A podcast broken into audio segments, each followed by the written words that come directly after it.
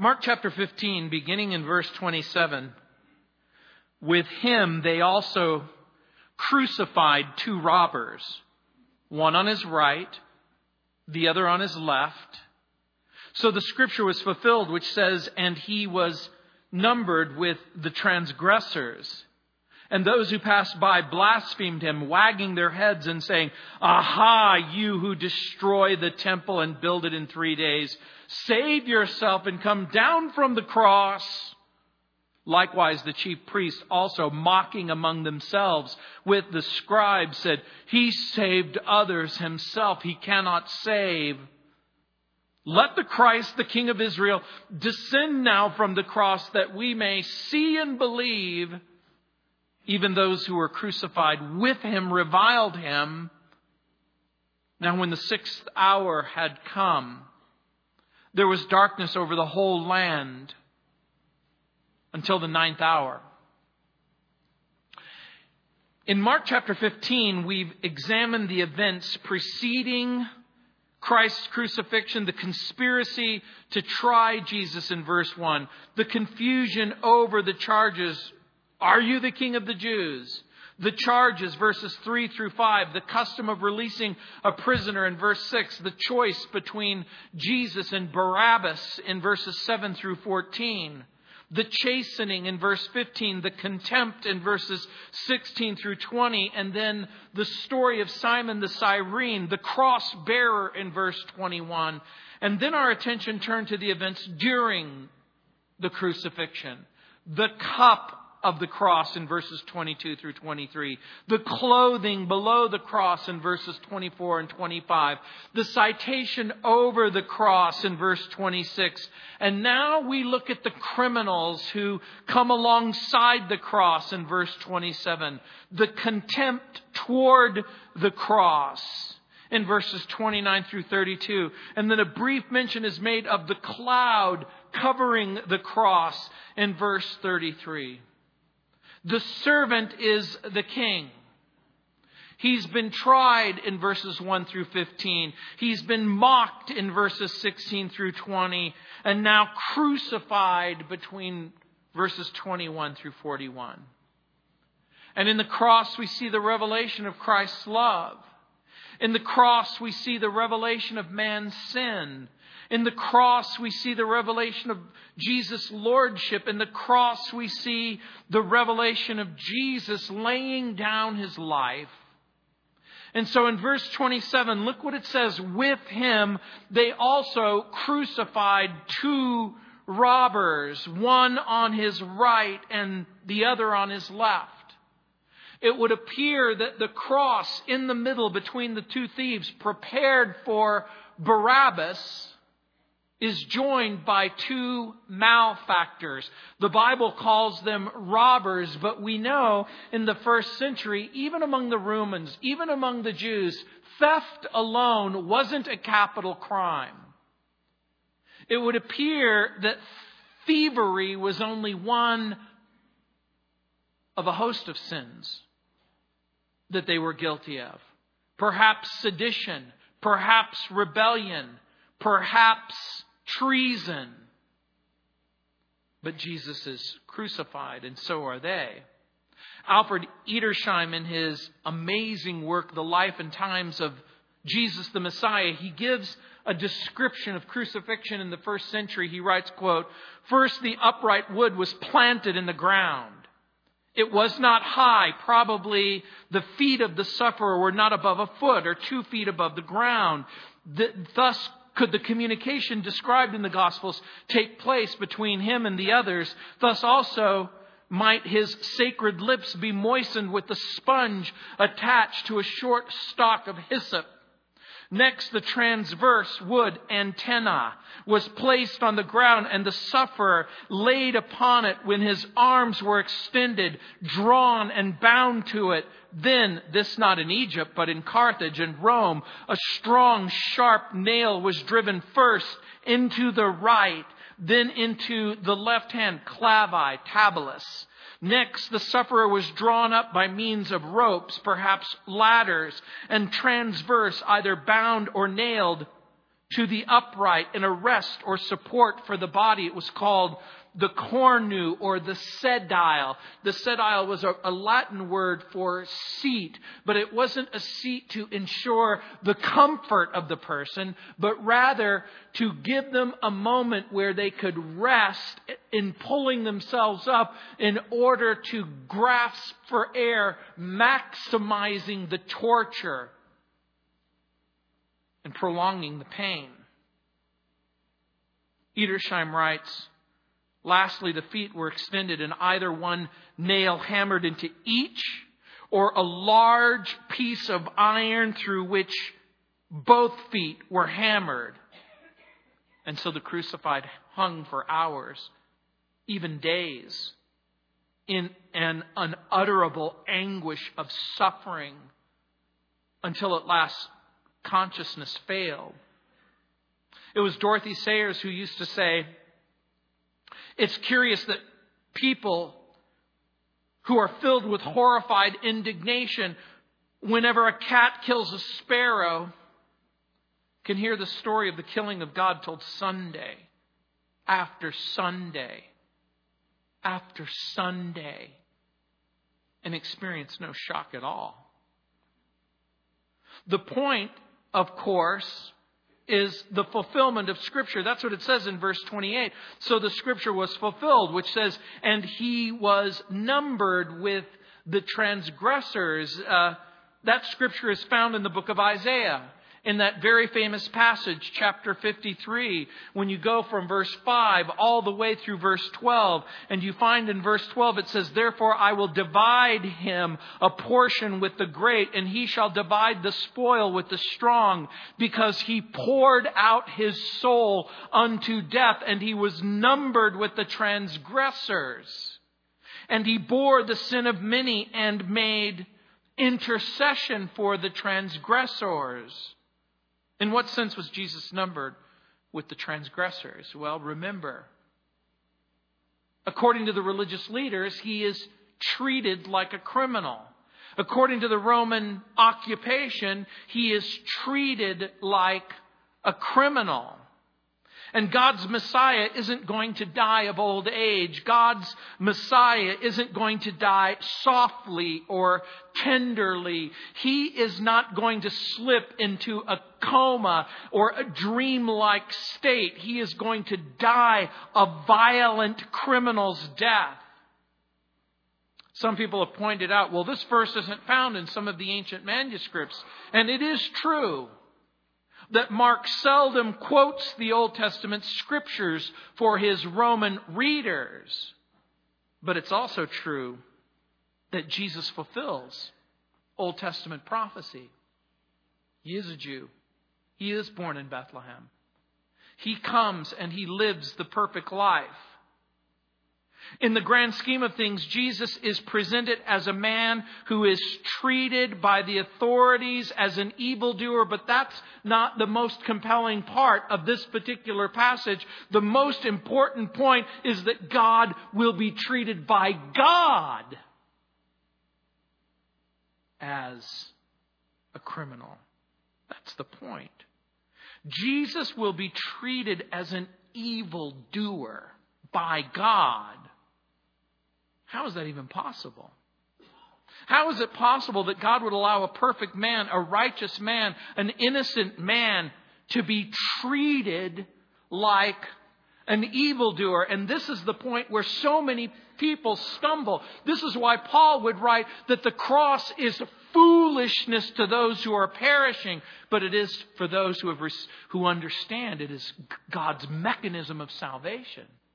There are those who would say, I don't get it. How is it possible that an innocent man suffering for the, for the people who aren't innocent, that God sees in that the satisfying solution to the problem of sin?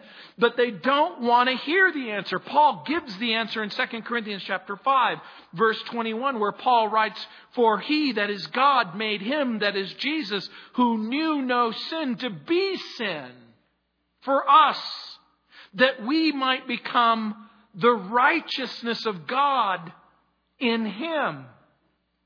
The New Living Translation actually captures the meaning when it translates 2 Corinthians 5:21 for God took the sinless Christ and poured into him our sins then in exchange he poured God's goodness into us.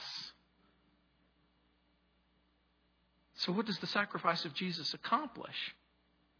It absorbs the wrath against us, God's wrath. It pours Christ's righteousness into us. Jesus will become the ransom. He will be the basis of forgiveness and justification. Jesus will abolish circumcision. Jesus will abolish rituals as the basis of salvation. But there's something perverse there's something wicked inside of people who would rather substitute religion for a relationship with God. And so in verse 29, the contempt toward the cross, look what it says. And those who passed by blasphemed him, wagging their heads and saying, Aha! You who would destroy the temple and build it up in three days. It's interesting when it says, and those who passed by. Who are the passers by? Remember, Jesus is executed on the northern part of the city next to the wall where the roads meet. The pilgrims have been pouring in from the east, from the south, from the west, from the north. All of the gates are being crowded in as people celebrate the Passover. These are the people who have come to observe the ancient ritual of Passover. One of the great ironies, of course, is they take a few moments to, ins- to hurl insults at the Passover lamb. It's interesting also that Mark calls this blasphemy. Blasphemy is way more wicked than mockery or ridicule. Blasphemy is to speak ill of God. Blasphemy is to say something that is outrageous and wicked, that impugns the nature of God or the character of God. Not only do they blaspheme, but they misquote Jesus. Jesus never said that he would destroy the temple building. As a matter of fact, in Matthew chapter 24, verses 1 and 2, as Jesus is departing from the temple, both Jesus and the disciples are looking at the stones. They're seeing the edifice. They're seeing the golden glowing um, pinnacle at the top. This place was magnificent. And, and Jesus said, Do you see all these things? Assuredly, I say to you, not one stone will be left one upon the other that will not be thrown down. In John's Gospel, chapter 2, verse 19, the Jews ask, What sign do you show us since you do these things? Remember, Jesus has come into the temple. He's overturned the money changers and the tables because the religious leaders and money changers have been misrepresenting God to the world, to the Gentiles, to the people who have shown up Jesus answered and said, Destroy this temple, and in three days I will raise it up. And the Jews remind Jesus that it took 46 years to build the temple. But John plainly says in chapter 2, verse 21, But he was speaking about the temple of his body. The reality the Roman soldiers, the Jewish leaders, and the collective presence of the mob was destroying the temple, placing the Passover lamb on the cross. Critics, skeptics, unbelievers, make believers.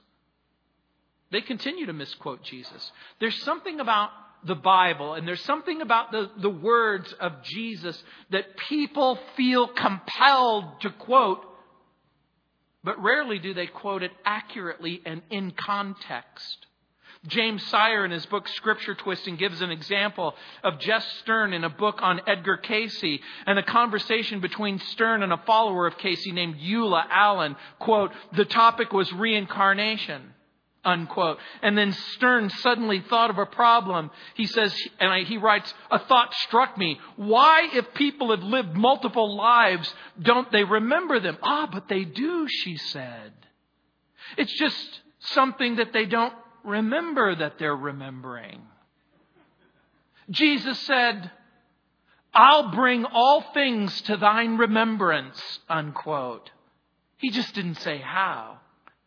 But for the person who's willing to actually look up the Bible passage where it says, He'll bring all things to your remembrance, is talking about the Holy Spirit concerning the identity and the message of Jesus. You see, the Bible doesn't teach reincarnation. The Bible teaches resurrection. The Bible doesn't say that you live multiple lives in the hopes that one day you'll learn the lessons that need to be learned. Rather, the Bible says it's appointed once for a man to die and then the judgment. And so, on the road in and out of Jerusalem, those who passed by they could see the men on the crosses. They could read the title of the Messiah and they mock him. They pause the King of the Jews and then his claims of power to destroy and rebuild the temple. The implication being people are, have traveled. They're gathered in. They're walking back and forth. What has he done? What has he done? What did he say? Well, he said he would tear down the temple and, and then he would, he would raise it back up. Oh, that's ridiculous. How stupid is that? And so the voices join the crowds of the mocking scoffers. It's interesting to me how cruel people can be when people are at the most difficult time in their life. Several years ago, there was a man who stood on top of a building and he was ready to take his own life and he, he edged his way to the end of the building and he hesitated because there's some impulse inside of us that wants to stay alive. But the crowd took up the chant and they began to say, jump jump! Jump! What is, what is it within human beings that is so perverse that they would wickedly take advantage of someone in such desperate circumstances? What was ironic is on the other side of town, there was a man who was getting ready to throw himself in front of a New York subway train, and another group of people begged the man to stop, to wait, not to do it? What is it about the human nature that will create a mechanism where one will cry out for life and the other one will cry out for death? But in this group of people, look what it says in verse 30 save yourself, come down from the cross. This is the unbeliever's hymn of praise. Because the moment that they said, save yourself, come down from the cross, they're asking something that's not humanly possible. I need you to just do the math for just a moment. Once the Romans placed you on a cross, you didn't come down until you were dead. The only way that a person is going to exit a cross is assistance. But again, think about what they're saying. Save yourself. Come down from the cross. Because again, in the wicked perverseness of human nature, they desire a religion where nobody has to die. Where no one has to get hurt. Likewise, the chief priests also mocking among themselves with the scribes said, He saved others, himself he cannot save. Remember, the chief priests are there during the time of what feast? It's Passover. This is the preparation day of the Passover. This is the most important day in the lives of observant Jews. Passover is like Christmas and Easter combined. These are the religious leaders. Now, I want you to think for just a moment. The religious leaders take time out of their busy schedule to make sure that the execution runs its course. Hey, you know, it is the Passover. We're preparing the lambs, and there's a lot to do today, but we need to make sure that this man is dead. And they linger at the cross and they ridicule him and they mock him. Now, we all know what mock means in our culture. It means to ridicule. It means to jeer. It means to make fun of. It means to laugh at. In its more sinister manifestations, it means to disdain. It means to condemn. It means to abuse.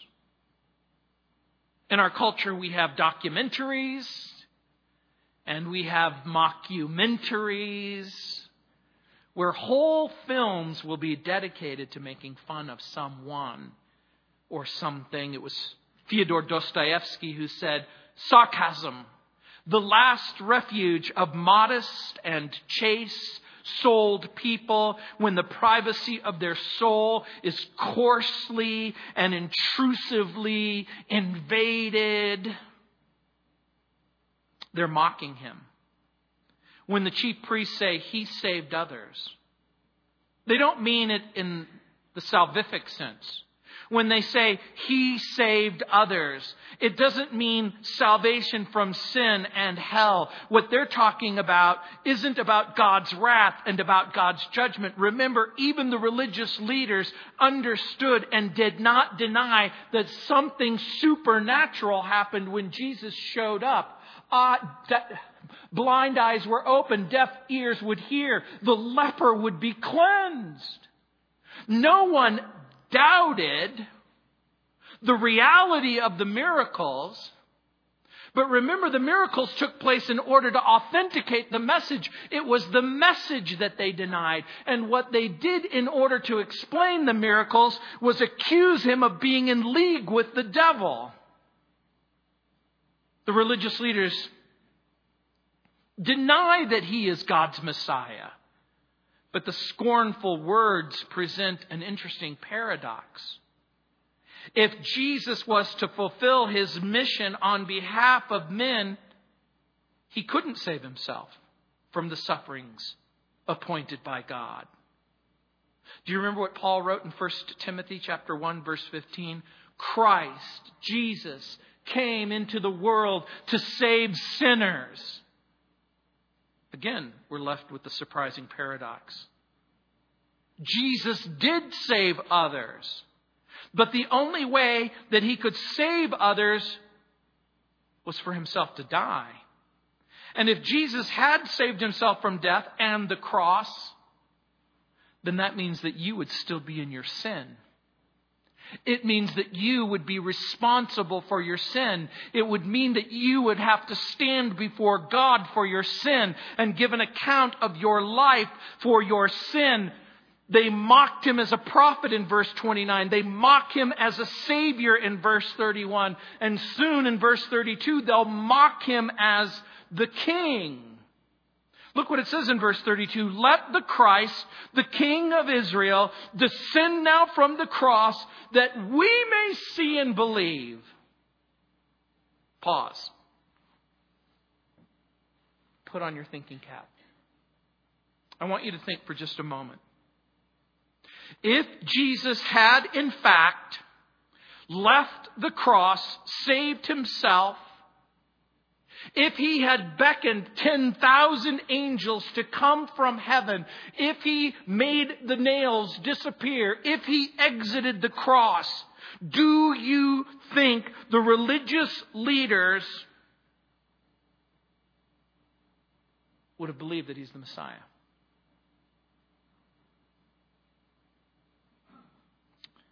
Hendriksen writes this quote, if healing all kinds of diseases, restoring sight to those born blind, cleansing lepers, raising the dead, if these works of power and grace, all of them performed in the fulfillment of prophecy, did not cause them to believe in Jesus, but rather hardened their hearts so that they hated him for it, would a descent from the cross have caused them to accept him as their Lord and Savior?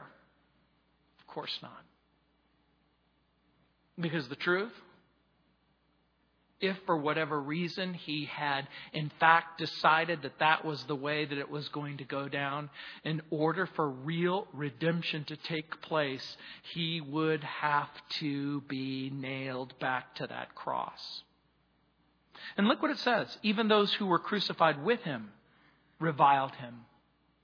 Someone asked me earlier this week, well, I don't understand. It says, even those who were crucified with him reviled him. It, it seems to indicate that both thieves or malefactors or criminals, the one on the left and the one on the right, they mocked him, they reviled him. And that would be true. It would appear that in the beginning, both joined in in the accusation and the mockery, which is amazing in and of itself. Can you imagine? There you are affixed to a piece of wood and you have time to make fun of somebody else? The religious leaders make the basis of their belief dependent not on Christ's death on the cross. They make the basis of belief rather the willingness to descend from the cross, to leave the cross, to abandon the cross. And this is why so many people have a crossless Christianity. Well, why does somebody have to get hurt? Why does somebody have to die? Why is it that Christianity is so severe? Remember, He is the Passover lamb. He is the one who is going to be sacrificed for the sin of the world. And it would appear again that both criminals mocked him, but it would also appear that later one of them has a change of heart. That change of heart is recorded in Luke chapter 23, verses 39 through 43. At first they mock, they ridicule, they revile. A king, a Messiah, this is ridiculous, this is insane. But then one thief takes a chance. On the cross, he believes, he believes that Jesus is in fact a king. How do we know that? Because of the few things that are recorded of statements and conversations that take place from the cross, you'll remember the thief turns to him and he says, Remember me when you come into your kingdom. The very fact that he says, Remember me when you come into your kingdom, must mean that he believes that he's a king. It would appear that in spite of the repeated abuse, and by the way, the word revile, onidzon, imperfect tense. It means they mocked, reviled, they did it again, they did it again. They, there was a repeated statement. The religious leaders declare their basis of belief. Show me, and I'll believe. By the way, that is the faith of the unbeliever. The faith of the unbeliever and the make believer is when I see it, I'll believe it. But the faith of the Christian, I believe it. Now I see it. I believe it. Now I understand it. We see again Peter reflecting on this moment.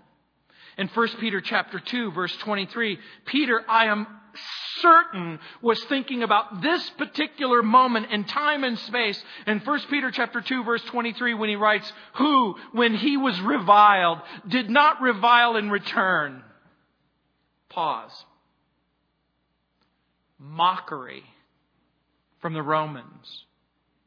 Mockery from the religious leaders. Mockery from the criminals. Do you know what Jesus never does? He never returns evil for evil. This is interesting. Peter writes, He did not threaten.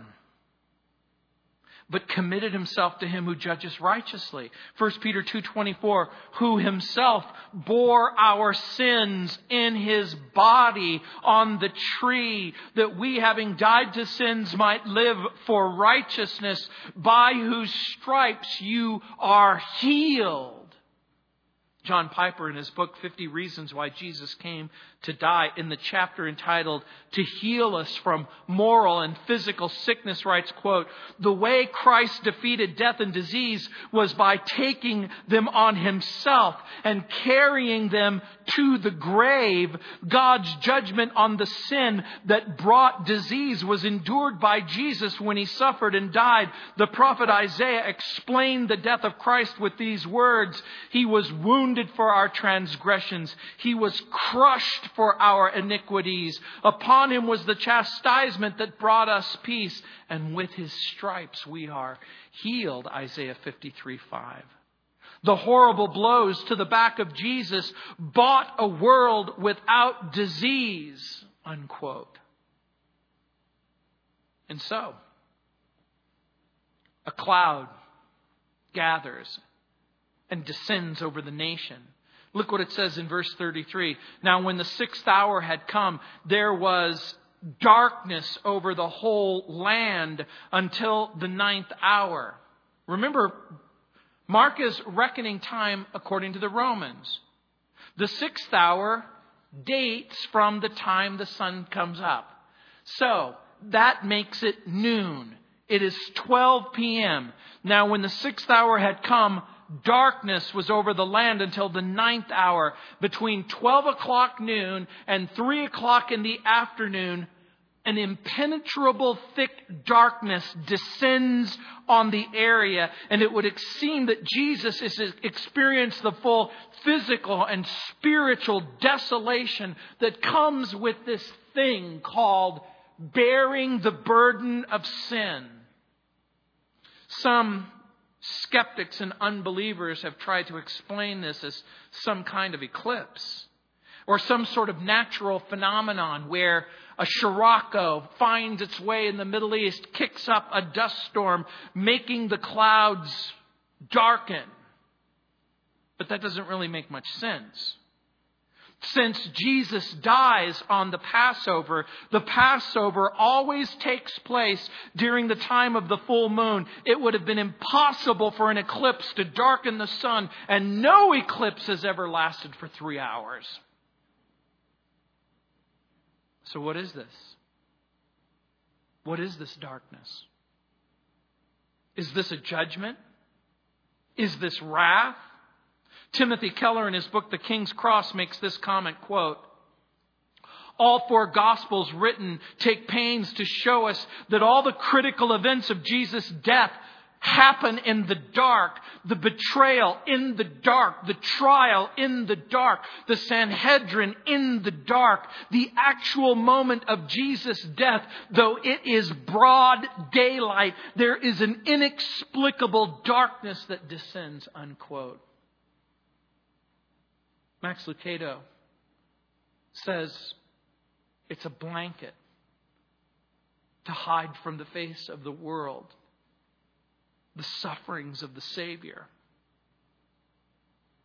Keller suggests that the Bible, when darkness takes place, it's a kind of symbol of displeasure and judgment. He refers to the example in the Old Testament in Exodus chapter 10, verse 21 through 23. You'll remember that when the judgments came on the land of Egypt during the time of the Passover, darkness descended over the land. And so the first Passover, there's darkness. The last Passover, there is darkness. But who or what was God judging? Do you remember earlier? He's treated like a criminal, not just by the Romans not just by the Jews, but by God Himself. Jesus is experiencing the full force of God's wrath and God's punishment. We sang about it earlier. We're the murderers. We're the malefactors. We're the sinners. We are the ones who deserve the punishment. Like the thieves, we have sinned. Remember, theft wasn't a capital crime, but the reality is the multiplied transgressions is going to result in death. But one thing is true. If we want our sin on Jesus, we have to look to the cross. And this begs the most important question that could ever be asked by me to you. Remember, I keep asking you through these series. When you look at the cross, what is it that you see? Do you see the love of God? Do you see a mechanism for salvation? Do you see forgiveness and reconciliation? What do you see when you look on the cross? Do you see Jesus on the cross? Again, the question. There's really only one question that matters. Do you want your sin on Jesus? There's really only two answers. Yes, I do. No, I don't. If your answer is yes, then you have the exciting opportunity to turn from your sin and turn to Him and acknowledge in love and praise and adoration that He is your Savior. But if the answer is no, then you must bear your sin alone. And this is the heart of the gospel. You see, the truth is, Jesus will bear your sin, or you will bear your sin. You will see him as a prophet and you will see him as a savior or you will see him as king. And some of you may see him as prophet, but reject him as savior and ignore him as king. Those are the choices. If you tell him that you love him, and if you see him as prophet, then you know that he's telling the truth. And if you see him as Savior, then you know he's reconciled you to his Father. And if you see him as King, then you must yield to his demands. You have to submit to his rule. You see, this morning you will do one of two things. You will look at the cross and you will ask Jesus to take away your sin or you'll look away from the cross and you'll remain in your sin. You can ask Him to take your sin.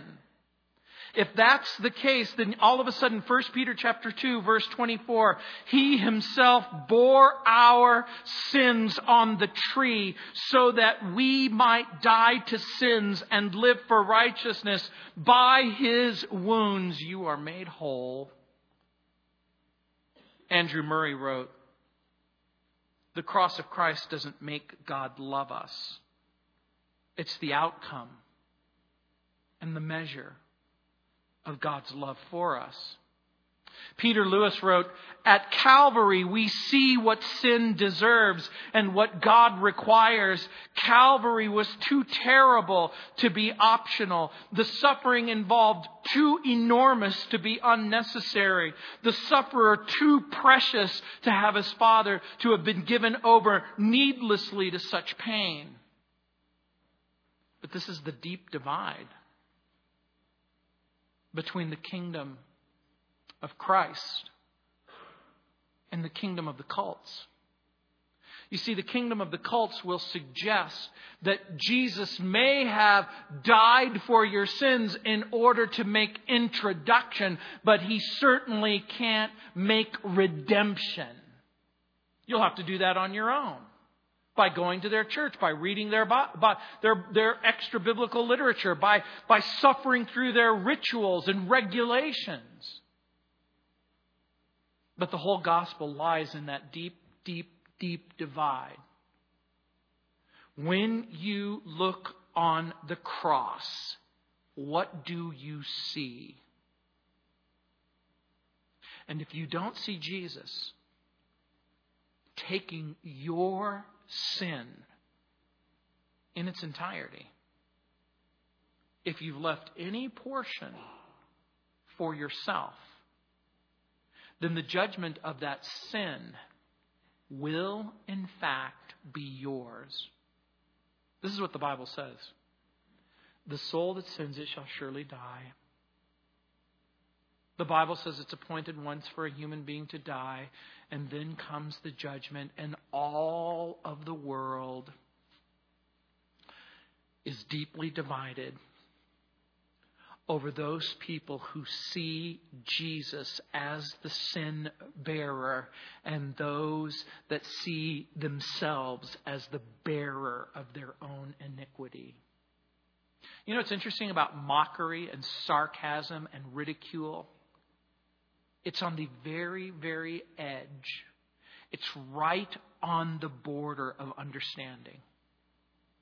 Do you remember what the religious leaders did? They mocked him. He saved others. Let's see if he can save himself. Why would they say such a thing? Because they understood at least something that Jesus did something extraordinary. What about you? Will you see him as the satisfying solution to the problem of sin? Or will you appear before God in your sin, responsible for it. Let's pray. Heavenly Father,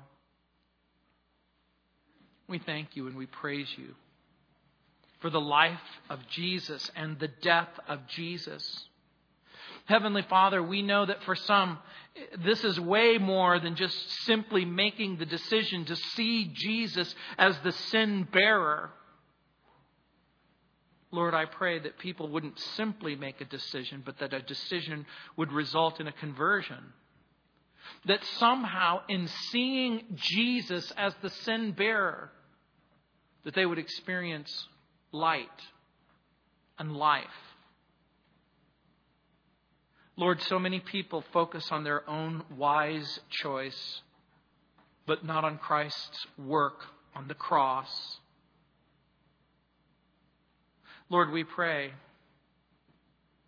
We pray that people would come into a right relationship with you. Lord, I pray that everyone within the sound of my voice would turn from darkness and turn from sin and turn to the Savior. Lord, I pray that, that they would admit their sin and their need for a Savior. And Heavenly Father, we know that so many people think, I want blessing, but they want to ignore the cross. They want to ignore the demands of the cross. They want to ignore what it means to be a current follower of Jesus. And so, Heavenly Father, again, we pray that as we see Jesus on that cross and we see our sin on Jesus, that, Lord, we would turn from our sin and we would accept the provision of hope that's in Christ. And if that's you, you can do exactly that. In a moment, I'm going to give you that opportunity.